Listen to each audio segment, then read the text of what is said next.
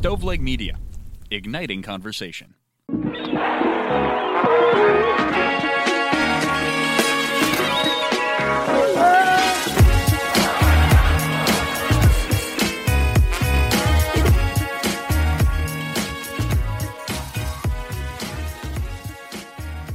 Welcome to the ninety-ninth episode of the Pulling Tarp Podcast. As always, I'm your host, Bobby Kuhn. This week we have Max Thoma on the show. Max is the play-by-play broadcaster for the South Bend Cubs. If you like this episode, make sure to go back and listen to the older episodes. There's something for everyone back there, promise. If you'd like a shout-out, super simple, drop a rating and comment on Apple Podcasts. That helps drive us up the charts, turns more people into members of the Tarp crew. Um, yeah, just brings in more listeners, uh, and that's the algorithm. So uh, I don't even care, like, really what you say. Just say, like, following directions, uh, this podcast is cool, I hate this podcast, whatever. Just leave a rating and comment on Apple Podcasts. There is a designated Twitter account for the Pulling Tarp Podcast, so go ahead and follow that at Pulling Tarp Pod. That's where you can find all up-to-date news about the Pulling Tarp Podcast and reach out about becoming a guest as well. That's where businesses can reach out to become sponsors. Would love to get one of those. And if you really want to, you can follow me personally on Twitter at itsracoon. That's I T S R A C O O N. Uh, speaking of the Pulling Tarp Podcast Twitter account, there is now a link tree in our bio on Twitter that leads to really anywhere you want to listen to the podcast.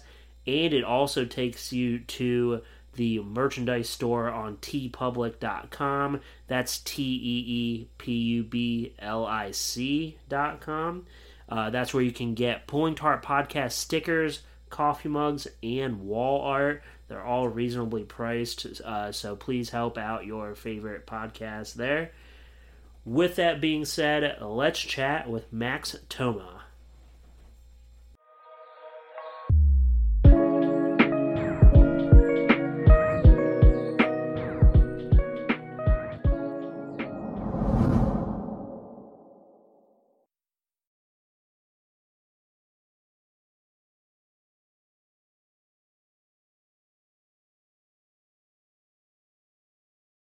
Max, welcome on to the Pulling Tarp Podcast. Really appreciate you taking the time out of your evening.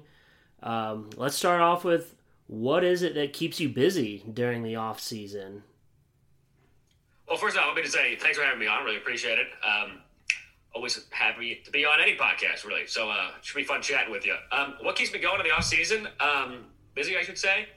Uh, you know, I spend a lot of time with my family because it's it's just my family's all on the West Coast. Almost okay. All of them right now are out in L A.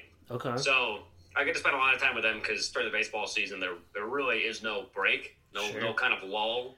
Uh, last year we didn't even have an All-Star break, so it was just you know one Monday off every week, and yeah, that day was that day is very rarely actually an off day, um, especially if you're at home. But I've been uh, doing a lot of women's basketball games for the University of Evansville. Okay.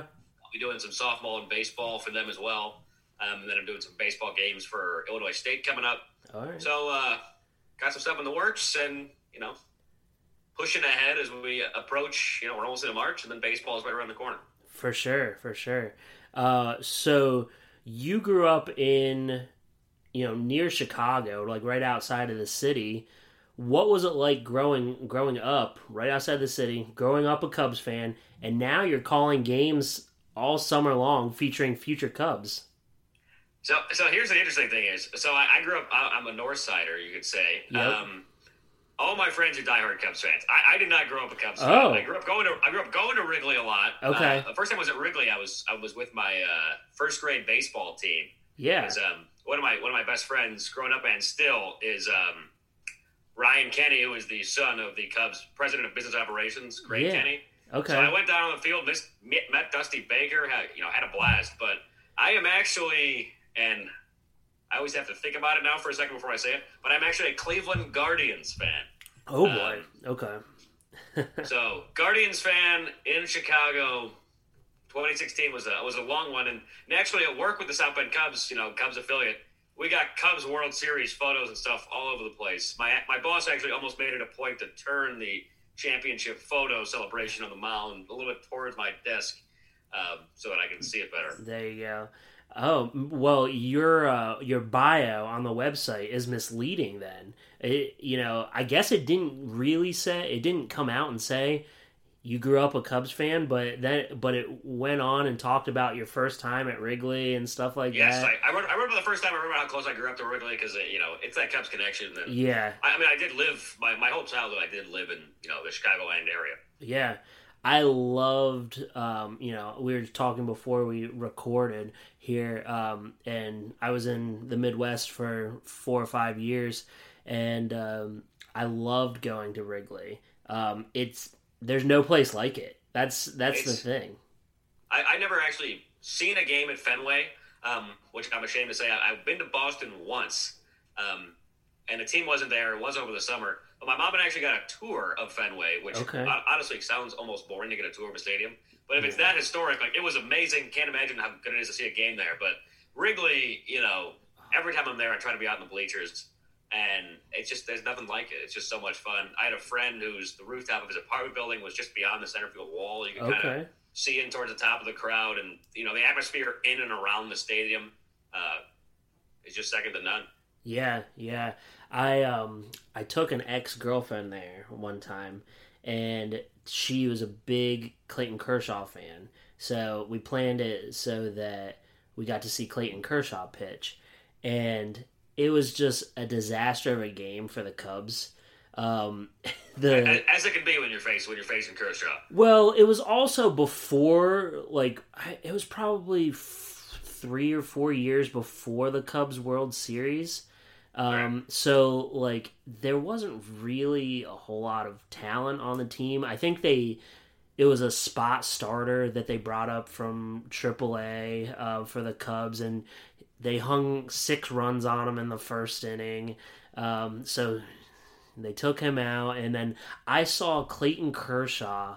I don't know if you've ever seen Clayton Kershaw run, but I saw him hit a stand-up triple at Wrigley, and I was just that like... triple really is pretty impressive for, for anybody, let alone a, a pitcher. Exactly. And if you watch Clayton Kershaw run, you're like, how is this guy a professional athlete? Like, he yeah, looks I, so I, unathletic. He's kind of a bumbling, stumbling kind of guy, right? Yeah, yeah.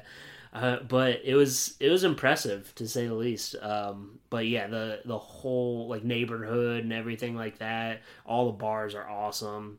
Um, but yeah, I love Wrigley. Oh. Um, so... Your pinned tweet on Twitter is you calling a home run from the Ferris wheel in Quad Cities. What was that like? I mean, that's that's so, that's that's a call unlike any other. So, um, yeah, I mean, the, cool, the coolest thing about posting it was I, I posted it originally from our from our South Bend Cubs Twitter account. Mm-hmm. It was the season finale, the last game of the year, um, and it got picked up by, you know, John Boy retweeted it. Uh, Cespedes Barbecue Guys, they retweeted it. Nice. So it got a ton of traction. You know, after like a day or two, it had like thirty thousand plus views, which was really cool. Yeah. Um, it's it's it's slightly misleading, and I, I think any broadcaster that watched it um, asked me or knew that uh, it wasn't live on the radio. But basically what happened was we were there twice this year for two separate series. Uh-huh. And the first week, I, re- I was there solo. There was, you know, I, I've got to do the entire game myself. Second time I was there, I had a broadcast partner with me. Okay. And I wanted to ride the Ferris wheel during the game. And I basically said, you know, if I take a headset out there, I record on my phone, you know, it'll look like I'm, I'm doing the game. Because um, there's there's no way to, you know, get a signal and, you know, sure. phone line from there to the radio. Right. But so I actually took, I mean, they're still on my phone. I can probably count them. I probably took forty-five videos up there. I was only up there for one inning. Okay. And the half inning when we're on defense isn't the most exciting video of all time because it's it's not fun when you're on the Ferris wheel and the other team's hitting. Mm-hmm. And I just kept making new videos because um, I, I wasn't actually always positive who was hitting and who was pitching. Sure, yeah. I can't see anything. The scoreboard's facing the other way. I have my book, but I don't know that it's always accurate. Um, I, I don't know what I've missed. But, yeah, then with, with two outs and, and nobody on, Jake Washer hit his second home run of the year, and I mean, the call's not great. It's tough because you can't hear yourself. There's so much wind up there, but yeah, uh, you could you could you could just tell how excited I was, and I, I think that's kind of the point. It was just it was such a fun moment, and I know I showed Washer on the bus after the game, and he was pretty pumped about it too. Yeah, that was just that was just something special. I really wanted to call something up there, and I happened to get a home run from our team. From a guy who doesn't hit a whole lot of them, so it was a, it was a treat. Yeah, I mean, obviously that's a memorable call, um, to say the least. Uh, not yeah, I, not I actually, everybody's done that. I actually texted my boss the video right after. I was like, "Look at the content that I just got," and he goes, "Don't post it on your personal account. Post it on the team one right now." um, so it was it was fun. I was actually pretty dizzy because I was up there for a while. Oh, okay. Um, it was funny when I got out of our broadcast booth.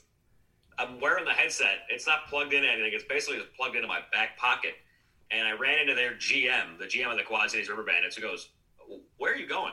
And I was like, I'm, I want to go, you know, fake call an inning on the on the Ferris wheel. And he's like, "Oh, give me a second, give me a second." Pulls out his walkie-talkie. He just goes, "Tim, Tim, there's a guy coming from the Cubs in a, in a red polo. Just let him on for free and just let him ride around as many times as he wants," um, which was a blast, but... Yeah, by the time I got down, I was looking at my notes. I was looking out. I was trying to focus a long distance. Yeah. Um, I didn't actually know it, but that was that would be the last game I ever call without glasses, because a month later I actually got glasses because I wasn't seeing that well. Oh, okay. So I was a little woozy when I got back to the uh, back to the broadcast booth. But oh wow, that that's kind of crazy that you didn't realize that you needed glasses until yeah, because well, you're like, focusing on so many different season. things. Yeah. Yeah, it was during the season. I, I started picking up numbers poorly, and I wasn't seeing the ball when it was hit particularly far. Okay. Um, there just there ain't no time during minor league baseball season to go uh, go to an optometrist. So. No, no. Did you go to the team optometrist? Uh, no, I, I went to I went to my dad's. Uh, okay. In California. So. All right. All right. Um, so I gotta ask. What's the biggest difference broadcasting, like, you know, different sports, I guess? What's and what's the hardest sport to call? Um, so I think I think most broadcasters have probably done more games or more sports, I should say, than I have. Um, I went to the University of Miami. We we didn't broadcast a whole ton of sports then. It was pretty much just basketball, um, football, and baseball that I was doing. Mm-hmm. And since then, I've done some softball, done a little volleyball. Um, Probably gonna do a little soccer this year. So, I mean, from a from a logistics standpoint, I really don't know the sport of volleyball when it comes to the lingo. Sure, it's just so much, you know, unique lingo to, to any sport. Yeah. Um, so that was hard for me for just because of that reason, but that's not really a good one. But I would say, you know, football. When I was calling football, there's just so many people out there at once on the field, and it's just so much harder. I, I think on radio than it is on T V to, to perfectly describe what's happening. Yeah. But I mean, any sport can be hard for any number of reasons. You know, baseball can be hard because you're going to be out there for, for three to four hours. You might be out there longer than that. Mm-hmm. Um, a blowout in football, there's still a clock. The game is going to end, you know, relatively soon. You know when it's going to end. True. Basketball, there's so much back and forth action that it, it really just is going to be entertaining no matter what the score is. Mm-hmm. But but baseball on the radio side, I don't know that people want to hear every pitch when it's the sixth inning in a fourteen two game.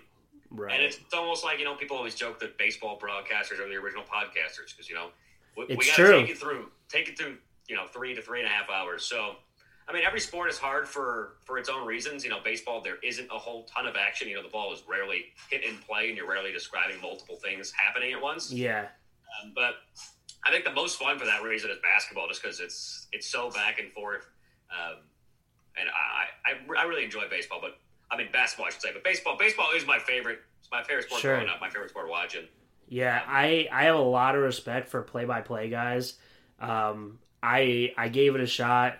I wasn't very good at it. I did get hired to do, uh, color for, you know, the high school football game of the week. And I did some basketball and I did some soccer as well. Um, like for local E S P N radio type things. And nice. um, I yeah, I just have so much respect for play-by-play guys just because I know I can't do it. Um, I would say the, soccer to me is probably like the hardest because there's so much like downtime, like especially yeah. if there's like if it's a strong defensive game, like the the ball is in the middle of the field the whole time. Um, yeah, the, the nice thing about soccer, at least on the T V side, is you can really let things breathe a ton. Yeah. You know, you can often just let the game play and let people watch. Um, and, you know, often they're really just saying who has the ball for for a, for a certain stretch if there's, if there's lulls in the middle of the field. Right. But the one I really respect the most, because I have no experience doing it, and I'm not a fan of the sport, really. I do watch Stanley Cup playoffs, but okay. hockey broadcasters like Pat Foley for the Blackhawks, I don't know how they do it. I don't even know how they know who's on the ice at once. Right. Because there's just constant changing. People are out there for like under two minutes. Everybody, you know, everybody on the ice from two hundred feet away looks identical. Yeah. Um, that's, I mean, I, I'm assuming that's why the numbers and names are so big. Sure. Um, but I just, I mean, and it's just constant back and forth. And because I don't really watch hockey, I don't have like the, you know, quote unquote hockey eye. Mm-hmm. So, you know, when the puck goes in, I don't always see it go in. You know, it takes me an extra second or two. I don't ever see the, like, oh, deflected by Johnson. It's like, Johnson, touch that? Like, how did he see that? Right. Um, but so, and those guys are going so fast. It's just, it's just mind-boggling. Yeah. And, I mean, more often than not, at least in the minor leagues, guys are calling entire games by themselves. So they're talking to themselves for three, four hours at a time. And I, I think that's a talent in itself, honestly. Yeah, that was a tough one. Actually, the first solo road trip I did last year, we went to Lake County to take on a high A Indians affiliate, the Captains. Mm-hmm. Our Tuesday night game got canceled due to rain. Our Wednesday night game got canceled due to a, a local power outage. There was also rain, but it wow. was officially the power outage. Okay. So we went we went doubleheader Thursday, game Friday, doubleheader Saturday, game Sunday. So it was solo five games in three days. And, you know, we're talking pregame show, game, quick postgame show. Hey, let's find out all the lineups to make sure we got everything right, get all my notes down. Anyway, a quick little pregame, then a game, then a postgame. Yeah, you do the math, you're, like, out there, you know, only hearing yourself speak for, like, seven-plus hours. Yeah, wow, that's that's a lot, man. Kudos to you. I couldn't do it. Yeah, that's that's that's when you hope they got a press box, you know, where, where you're close to the bathroom. Yeah. You, you don't want to be stressed for time uh, at certain points in the day when you got a doubleheader. Yeah. Have you ever gone to Beloit before they built the new stadium? No. I have seen the old stadium, but it was only when I was there um, this year. I went for a run just so I could see it. Okay. Okay. So I worked at the old stadium, obviously. And, yeah, guys visiting broadcasters, including me, because I was the P A announcer for all the home games, and uh, you know, we'd be sprinting down between innings. You know, yeah, it's it's uh, it's not gotta hurry. Yeah, I, I do that at home. Yeah, yeah, it's it's rough, but um, especially the visiting guys, they did not appreciate coming to Beloit. Yeah, and a, lot, and a lot of times they'll know the lineup in advance, and they'll let you know before the game, mm-hmm. which is great. You know, it's always, you know, it always could be susceptible to something changing, but right. there are a lot of times when they're not going to tell you, they don't know yet, they want to see how game one goes. Mm-hmm. Uh, and then, you know, God forbid someone gets hurt or something, then throw right. everything out the window. Yeah, for sure. Um, so somebody, t- I forget what the account was, but somebody tweeted out, like, how should we decide a game that's tied, uh, wrong answers only? And so you said, hold on, so you said that the game should be decided by a hot dog eating contest by the broadcasters and managers, and the home team's catcher should be the judge, right? Yep. Or, or should call play-by-play. Yes, uh, yeah. And I really had specific people in mind when I was when I was tweeting that, because I think Michael Ryan, our, our manager from last year, who's now the um, Double A Tennessee Smokies manager in the Cubs organization, that guy can definitely take down some dogs. I definitely cannot. I would be terrible at that. Okay. They gave us a, a fan walked in us, I think, like six or seven hot dogs, and I was joking that I was going to eat them all during the game. I got one. Like, I ate one, and I was just like, you know, when you're on air, it's different. I don't want to be full of hot dogs, but. Uh, our catcher, Harrison Wenson, towards the end of the year, is just like the, one of the most outgoing guys, uh, and it would be a, it would be a treat to hear him in the booth ever. I know he wants oh, to do it, okay. But if um, you know, he wanted to at least join us up there, I was okay. saying if he ever wasn't in a game, just you know hop on up there, which yeah. obviously wouldn't allow. But yeah, give him on a play-by-play. Get, get me and Michael Ryan hot dog eating contest. We'll, we'll probably lose, probably because of me, but it, it'll be entertained to the crowd. At that point, the crowd's just trying to be entertained. You know, they would they would they would love for us to eat the hot dogs. You know, faster yeah. than the team. But yeah, so I was an intern for Sports Science on E S P N. Do you remember that show? Yeah, absolutely. Yeah. So so I was an intern on that show, and um, they film in L A, actually. So so you probably may know where they film, but um, so we had Joey Chestnut come.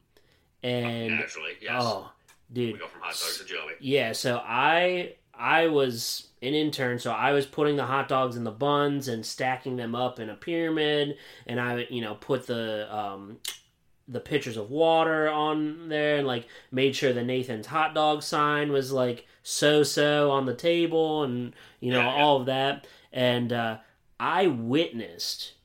I was ten feet away from him. I witnessed Joey Chestnut eat fifty hot dogs in five minutes, like it was an appetizer. Like I was, I was like, I don't know whether I don't know whether to be amazed or disgusted. I'm not, I'm not sure. I remember as a kid seeing, you know, him, him win, and then looking up other records for other foods, because there's people eat more than just hot dogs. Yeah, and actually like finding the website for like Major League Eating. And that whole contest for, like, everything. I mean, we're talking, like, you know, how much mayo can you consume in, you know, a certain amount of time? Like, they do everything. And you always just wonder, like, when Joey Chestnut goes, like, to a restaurant, like, is that guy satisfied with, like, a, you know, a Caesar salad? Yeah. Or is he like, yeah, I'll take eight burgers. So. Like, as my app. I was talking to him about that, and I was like, are you even allowed to go to buffets or anything like that? And he said. Oh, yeah. He said, he said, I used to go, and I used to try to, like, limit myself and eat like a normal person, and then I found out that I can't do it. He he he said, because I want to get my money's worth and, like, all that stuff, and and he's like, I'm I literally just do not go to buffets anymore. I can't I can't do it. I can't hold myself back. I love food too much, he says. I mean, he eats more hot dogs that day than most people, I would imagine, almost having their life, like, right? Exactly, exactly. Maybe and, not those of us who work in minor league baseball, because we know our way around a hot dog. But. Right, right. Because they're always left over at the end of the night. Like, I don't I don't buy hot dogs at the grocery store. Like, no. Like, it went to Monday during the season. There, there was, uh, a few years ago when we, um, I worked for a different team, we had a couple kids' days, and we were in there making all the hot dogs at, like, five a.m., mm-hmm. making and wrapping, like, three thousand. I don't get a hot dog for months. Yeah, no. Well, when I talked to Joey Chestnut, I was like, I was like, dude, so what are you, what are you doing, like, after this? And he said, he said, I'm going to a Pizzone eating contest. It was sponsored by Pizza Hut, obviously. Uh, naturally, yes. And uh, and he's the like, Pizzone. yeah, yeah. He's like, I'm going to Pizzone eating contest tomorrow. I was like, okay. Do they, do they ever have any that are like, how much broccoli or kale can you consume? Like in twenty minutes? Probably not. I don't know. I didn't ask him that, but that's that. That would be. A I don't think anyone's cramming health stuff because the people up there would probably look a lot different. Right. Exactly. I don't know. So, is the wrapping hot of the hot dogs the most other duties as assigned moment in your minor league baseball career? Um, you know, I used to write these down, and I wish I, I wish I still kept writing them down. There's been, you know, just a plethora. You know, I, I've done my very fair share of mascotting because the first place I worked yeah. at uh, realized that not that I liked it more than the other people, but that I didn't complain about it and others did. Okay. Um, but so I mascotted a ton. I mascotted multiple Fourth of July parades on the same day when it's like one hundred degrees out, yeah. which when you're in a suit for that long is tough. You know, I, you almost faint. Yeah. But I, I was a few years ago. I had to move players' furniture in, which was not something I ever expected to do, like into their apartment to get their apartment set up, which which was strange because mm-hmm. I'm like five eight, maybe like a, a buck sixty on a good day. Like, they're all way bigger than me. Like, of I'm course. Not helping anybody by doing this. Right. Um, I had to set up a player's um, Wi-Fi one of the days, which he, he was from Venezuela. He didn't know, he didn't speak a whole ton of English, so sure. you know, he had me just kind of go through Comcast and like set up his Wi-Fi for him. Mm-hmm.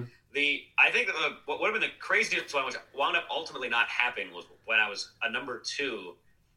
We had a road trip in Canada, and one of our players like wasn't eligible. I don't think he had uh, like proper paperwork to like go to Canada, so he couldn't go to play in that series. Okay. And they wanted him to meet the team in the next series, which was in Kansas City. He didn't have any way to get there. Our manager wanted me to drive him.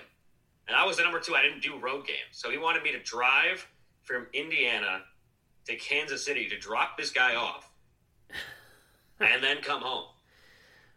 Okay. So that would have not happening, but that would have been just, you know, my boss heard that and he was like, I'm not even going to ask him to do that. That's the most outrageous thing I've ever heard. Yeah. So did that guy end up playing in the next series? Uh, no. Okay. He just waited until they came home. I, I don't think he, he was actually like our he was like our closer. He was probably the best arm out of the bullpen. Okay. I don't think he played the next series, but I, I'm not positive on that. Okay. Interesting. So I imagine, you know, all broadcasters operate or are post to the team's social media accounts.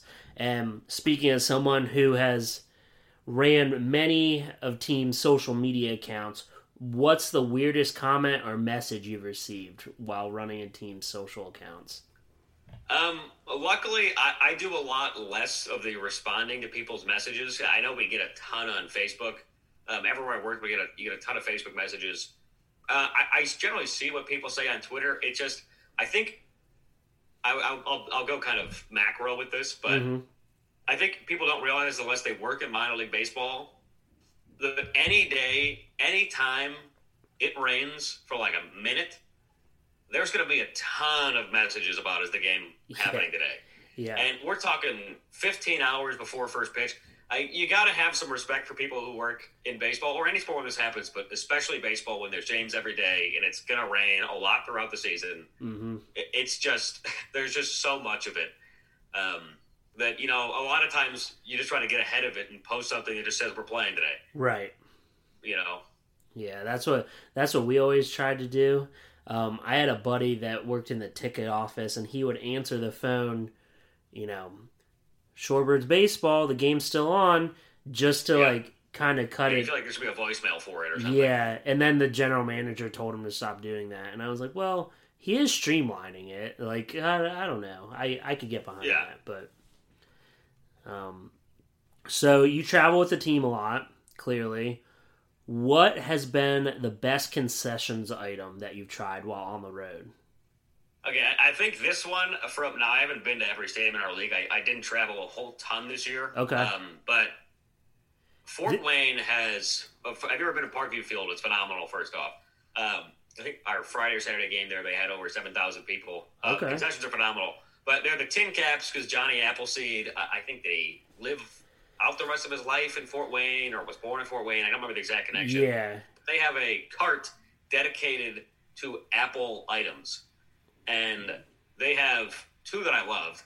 Um, I would say the second best was they have little apple pie bites that are like drizzled in caramel, like a little, uh, you know, vanilla ice cream on there. That was phenomenal. Not something you find anywhere.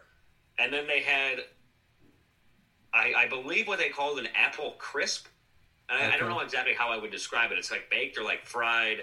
Um, you know, it's apple. It's got ice cream in there. And it's just kind of, kind of like a pie, kind of like an, I don't, like an apple tart maybe kind okay. of thing.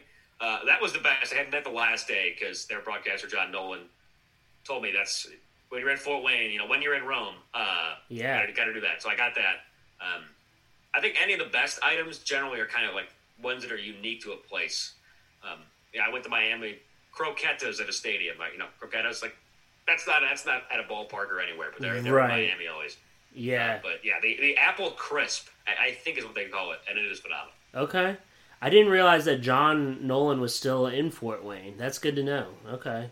I might have to reach out to him at some point. He actually, uh, he had a little clip on the, um, have you ever watched S V P's Sports Center at the end of the day? Yeah. Uh, the best thing he saw today, last week, was a um, Purdue-Fort Wayne triple overtime win. Okay. And John Nolan is the voice of them. And yeah. He had, a, he had the call at the end there when he said, that's the best thing I saw today, Scott Van Pelt, and he played on air. It was pretty sweet. So, okay. Shout out John Nolan. All right. All right, shout out John Nolan. Interesting. Okay, nice.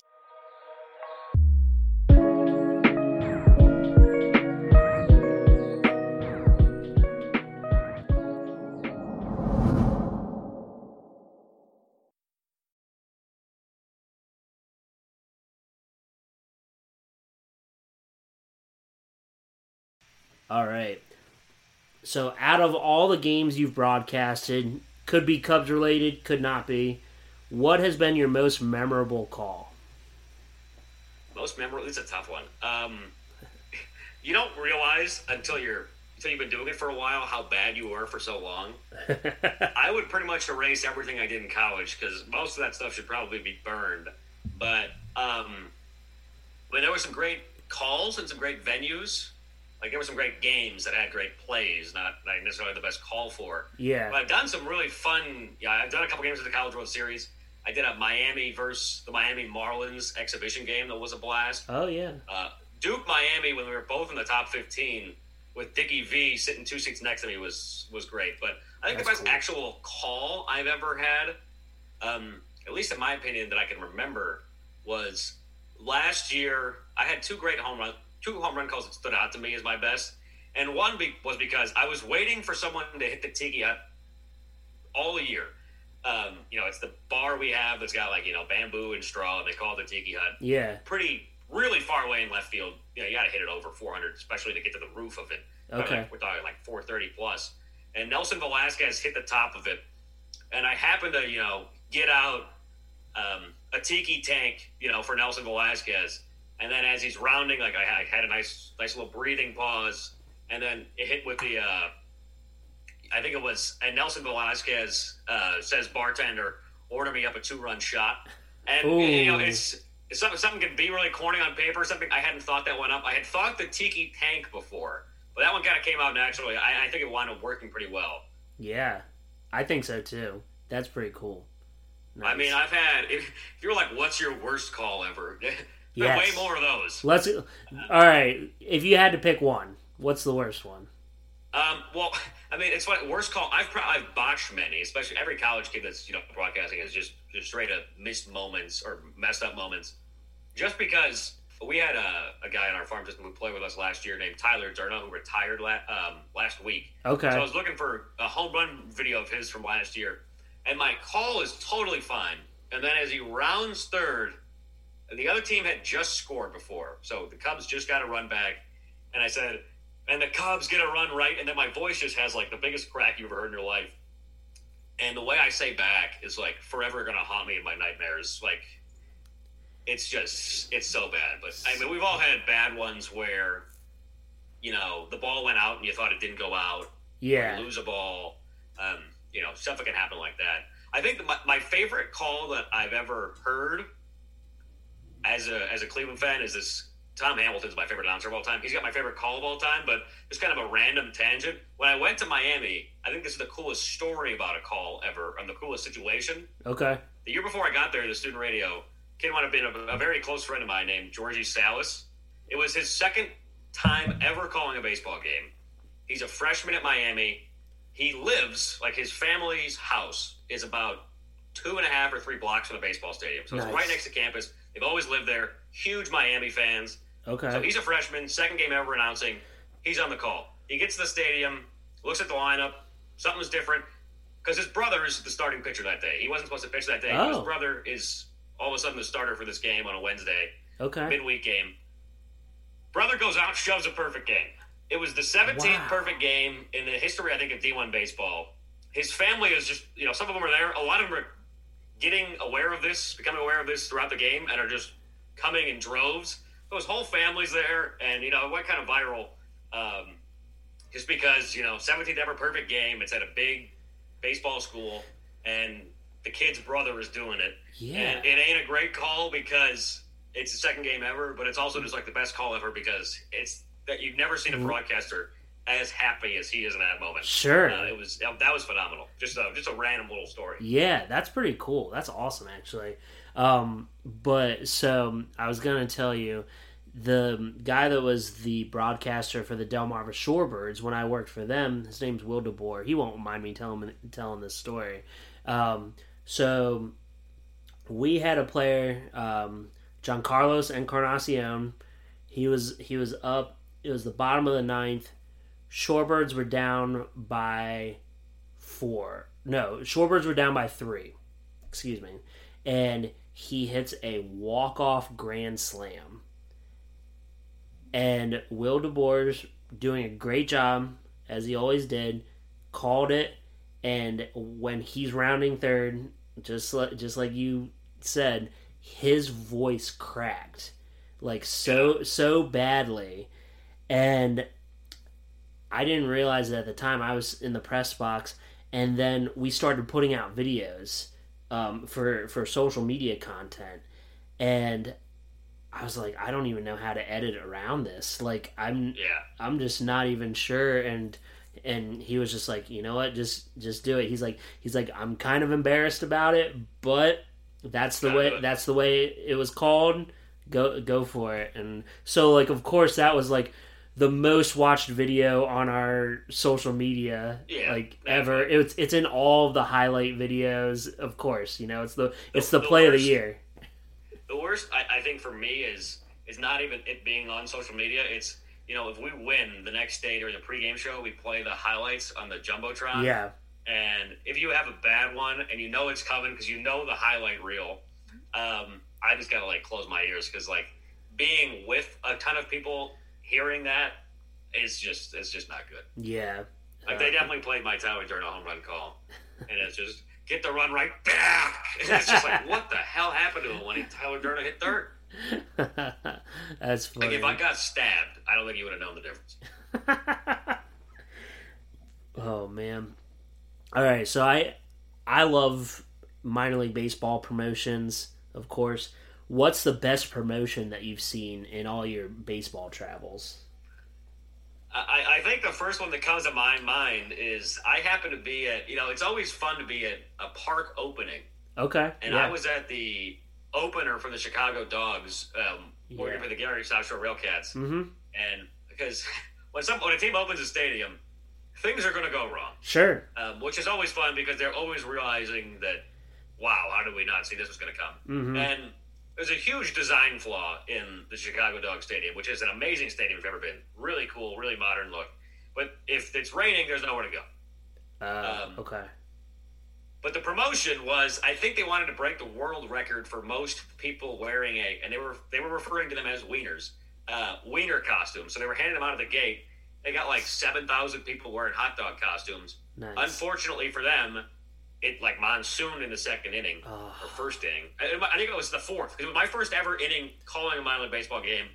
We got uh, delayed like two batters in. And everybody left, basically, because there's no, there sure. really is no like overhang. Okay. So everyone's getting downpoured on, and but the just tons of people wearing hot dogs. I, I think that was the opener because we were we were there for the series. But was the promotion they did for breaking that record? I think was was pretty out there and pretty fun. Okay, yeah, that's interesting. I never heard of that one before. That's cool though. I'll, I'll look it up. I'm, I'm hoping I didn't just read that and wasn't actually there. There's sometimes when it's been a while, there's, there's a slight chance that happened. Right, right. Okay, so I know that there's plenty of stories that you can't tell from traveling with the team, but what's the best story that you can tell? Uh, best story. So I don't, I don't know that I know a whole ton of great stories. Um, our manager always sits in the front of the bus, and he's always, he's always got great stories that he just tells. Okay. Uh, I think a, a quick one that, like, it might not even sound that funny, but I, I thought it was kind of funny in, in person was when we were in Quad Cities and I was walking back to the hotel with my broadcast partner. Uh, the guy walking behind us was walking alone, and it was the Cubs' first round pick from legitimately months before, Jordan okay. Wicks. Oh, yeah. He had only pitched ever once. He hadn't been with the team. He didn't know where the hotel was, so he was basically just following me and and, uh, and Josh, who was my broadcast partner. And it was on the phone, so we weren't really talking to him because he was on the phone, uh, maybe with his girlfriend or something. Yeah. But he's just a little bit behind us so that he can continue and, and know where the hotel is. And and we just really aggressively crossed the street. Like, you should not be crossing, like, tons of cars. And, like, three quarters of the way, I look back, and it's like, oh, my God, please tell me you didn't just follow us. And, like, he did, and he got past. And I don't even know if he remembers this, but it, that was just kind of, like, a funny, not like anything crazy happened, but it was just like, man, can you imagine if, like, the Cubs' first-round pick who just signed for three point one million dollars just got, like, hit by a car because he was following a broadcaster across the street? Oh, my gosh. That's ridiculous. So that was just my first thought, and like I, like yeah. I said, he probably doesn't even know that moment happened or think it was funny. But that was going through my head. I was like, God, that would be uh, just just brutal. Sure would, absolutely. Um, so, are you excused from tarp pools, or do you, or do you join in when you, when you are able? Obviously, during games you can't, but. Uh, it's funny. It's like one of the very few things at home I am discouraged from doing. Okay. Um, almost everybody in the production room we'll go do it. If we're doing a T V game, they definitely don't want me out there because they definitely don't want me getting dirty or anything. Okay. But, um, I mean, I've done many. We do a ton when they're, you know, when it's before the game, when it's just during the day. Uh, I've done my fair share for sure. But I think my most the most fun one I ever did was I actually helped out in Peoria this year. Okay. Because, like, they waited, the umps waited too long to take players off the field, and all of a sudden, it was like, it had to be like sixty mile an hour gusts of wind with this just torrential downpour. And they were just, it wasn't their fault. They they got on late, they didn't have enough bodies, and the tarp was just a mess. So I just sprinted down there and just helped them out. My, I totally ruined my shoes, I got waterlogged. Um, People had no idea who I was. Um, the next day I ran into them, like guys who from the front office who thought I was like the trainer who just ran out there to help. Um, that was the funniest because when I turned around, I was, I mean, I'm not the biggest guy, obviously. I, I, I said my height and weight earlier for the record. Yeah. um, so I'm not doing a ton, but when I finished, I was right next to our dugout and a bunch of the guys were, you know, were clapping up for me and they were like telling the other guys in the front office, like, hey, just so you know, that's Max. Like, that's our broadcaster. Like, um, okay. So that was a blast. Nice, nice. That, that. Hey, I kudos to you for helping out on the road for sure. Man, we could have yeah, uh, yeah. we could have used you in Beloit a couple times. I'll tell you that much. Yeah, it's people don't realize that often the case is just it's just purely a matter of bodies. Yeah, you just gotta have enough people, and sometimes it's tough, you know, during a game. Yeah, exactly. I've pulled tarp with four people before. That's pretty darn tough, but yeah, that's, that's gotta be, especially if it's wet already. You know. Mm-hmm. And then the wind can just make you look foolish. I know. It's I I don't miss, you know, that I don't miss pulling tarp, you know, when I talk about changing careers. Um, yeah. But um so we, I'm I'm almost always except on, when I did it on the road, I'm always a, a barefoot tarp guy too. Oh, okay. Interesting. I've been told by um by groundskeepers not to do bare feet, because they say that they put too many pesticides on the field. I don't know. That might, the back of my head. That might vary from from groundskeeper to groundskeeper, but I've been told that, and so I never did it ever again. I don't know. Duly noted. Okay, all right. Um, so we did have one listener question, and you know, it looks like eight people liked it. So. um, But uh, my friend Paul Caputo, who's been on this podcast, he writes for uh, for sports logos dot net. So his passion is minor league baseball logos, and he collects ice cream helmet Sundays. Minor league baseball ice cream helmet Sundays. Beautiful. So, love a good baseball Sunday helmet. Oh, yeah. He's, you should see his collection. It's incredible. Uh, he said, would Max be interested in signing my petition to outlaw minor league baseball teams being named for their parent clubs? I did see that. Um, I gotta say no, as uh, as someone who broadcasts, you know, for a Cubs affiliate that's named the Cubs, I love it. You know, it make, we can have, you know, their part of their logo is part of our logo. It's just, it makes us, you know, synonymous with them. And, you know, sure. When people think of us, they think of them. Not necessarily when people look at the Chicago Cubs, they think of us. But, um, I mean, I'm a, I'm, a huge supporter, I think, of everyone having their own unique name, but right. I, I personally love that we share the same, you know, branding. Yeah. Do you think, so like, you know, just from a business standpoint, do you think it would be more beneficial in the long run, especially when you think about merchandise sales and stuff like that, if South Bend had its own unique name and logo? Uh, I don't think so. I mean, we have our own unique logo, and we have a bunch of different yeah. logos. Um, our, our logo, you know, the main one we use or like to use has part of their, you know, logo inside of it. Mm-hmm. Um, but I don't think so. I mean, if yeah, I, I really don't think so. But I, I do love being the Cubs. Sure. Um, especially just being, you know, it's like an hour and forty-five minutes from Wrigley. True. You know, we, we feel close. You know, when um, last year when we had the all-site team here, you know, the triple A guys when. Uh, when they were here and, you know, because they needed the alternate site for, uh, you know, COVID right. in that situation. Like, they, they came here because we're close. Um, yeah, it just makes you feel like a close connection. So, okay. Maybe not, maybe not the best answer there. But. Okay. Well, hey, so I grew up in Williamsport, Pennsylvania, and when the team first moved to town from Geneva, New York, they were the Williamsport Cubs.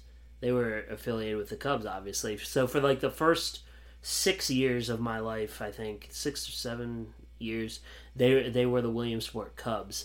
Um, and to this day, I'm pretty sure my dad still has a Williamsport Cubs seat cushion in his garage. Nice. Um, so I can appreciate the the Cubs uh, name and and logo for sure. Um, but I mean, from a business standpoint, I, I'm not really sure. I mean, I, I never got to be G M or assistant G M or, or what have you. So, um, but yeah, hey, it it works. It works for you guys. That's fine. You know, um, obviously everybody knows who you're affiliated with, and considering you're right in the shadow of Wrigley, I, I think it does help you guys out a little bit. So and we got and we, we, we got the Iowa Cubs, we got the Tennessee Smokies. You know, their logo is yeah. a bear. Yep. Um, yeah, it's pretty much everybody, but the Myrtle Beach Pelicans is, is all on a, a similar That's wavelength. True. That's true. Okay. Yeah. Um. So where can the listeners find you on social media, Max? Um, well, I mean, you can find me at Twitter. I'm, I'm pretty sure my Twitter is my name, which is M A X T H O M A, not Thomas Thoma. Um, yeah, and then on uh, on Instagram, I'm oh man, I changed this recently. I think it's my name and then underscore P X P for for play by play. I believe is what it is. It's yes, it's Max Thoma underscore P X P. Yeah, yep. Beautiful. All right, and then you're on LinkedIn too for you know for I am. Other broadcasters that want to you know bounce ideas off of you or, or whatnot. So yeah, on that as well. All right, perfect.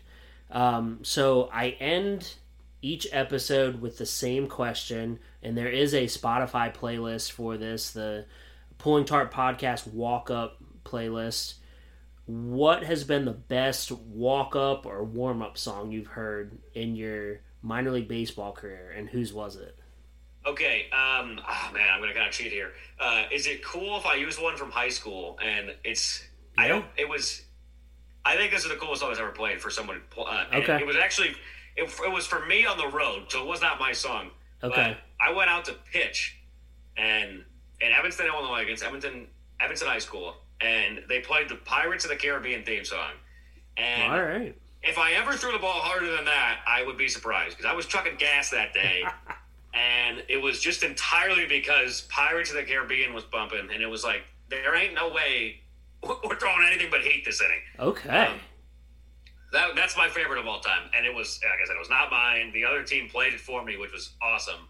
But my, my senior year in high school, I actually um, – I, I was really good before then, and I was having a really bad year, and I, I switched it up, and I was just going for more of a, a, a fun, you know, get everybody in a, a good mood, which I think the best walk-up song is always getting the home crowd and everybody moving and, you know, clapping. For just sure. Just excited. And I, I walked up to a, a techno version of Hava Nagila that I would have to look up to find again. Okay. And it was, like, so entertaining that the opposing team would start clapping like in their dugout and stuff like they'd be they'd be rocking along with it. Um, yes. So that was funny. But Pirates of the Caribbean theme song cannot go wrong. People get psyched. All right, awesome. You wanna you wanna hit a hundred on the radar gun in triple A? You get yourself the Pirates of the Caribbean walk up. Okay, all right. I'll have to find that for sure. Max, I think that's all I got for now. Um, thank you so much for taking the time out of your evening. Um, I know, I know you guys, uh, you play-by-play broadcasters stay busy in the off season, and uh, just appreciate you taking the time out of a free night. And um, yeah, man, thank you so much, and uh, really appreciate it. Oh, absolutely! Thanks so much for having me. Appreciate it. Absolutely.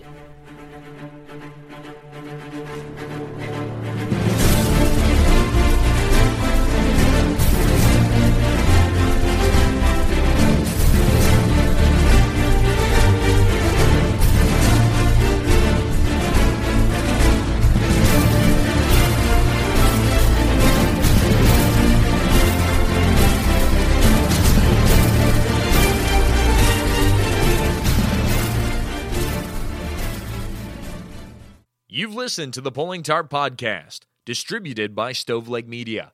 Make sure you check out our page at stoveleg dot com to learn more about Bobby and the rest of the show. Stoveleg Media, igniting conversation.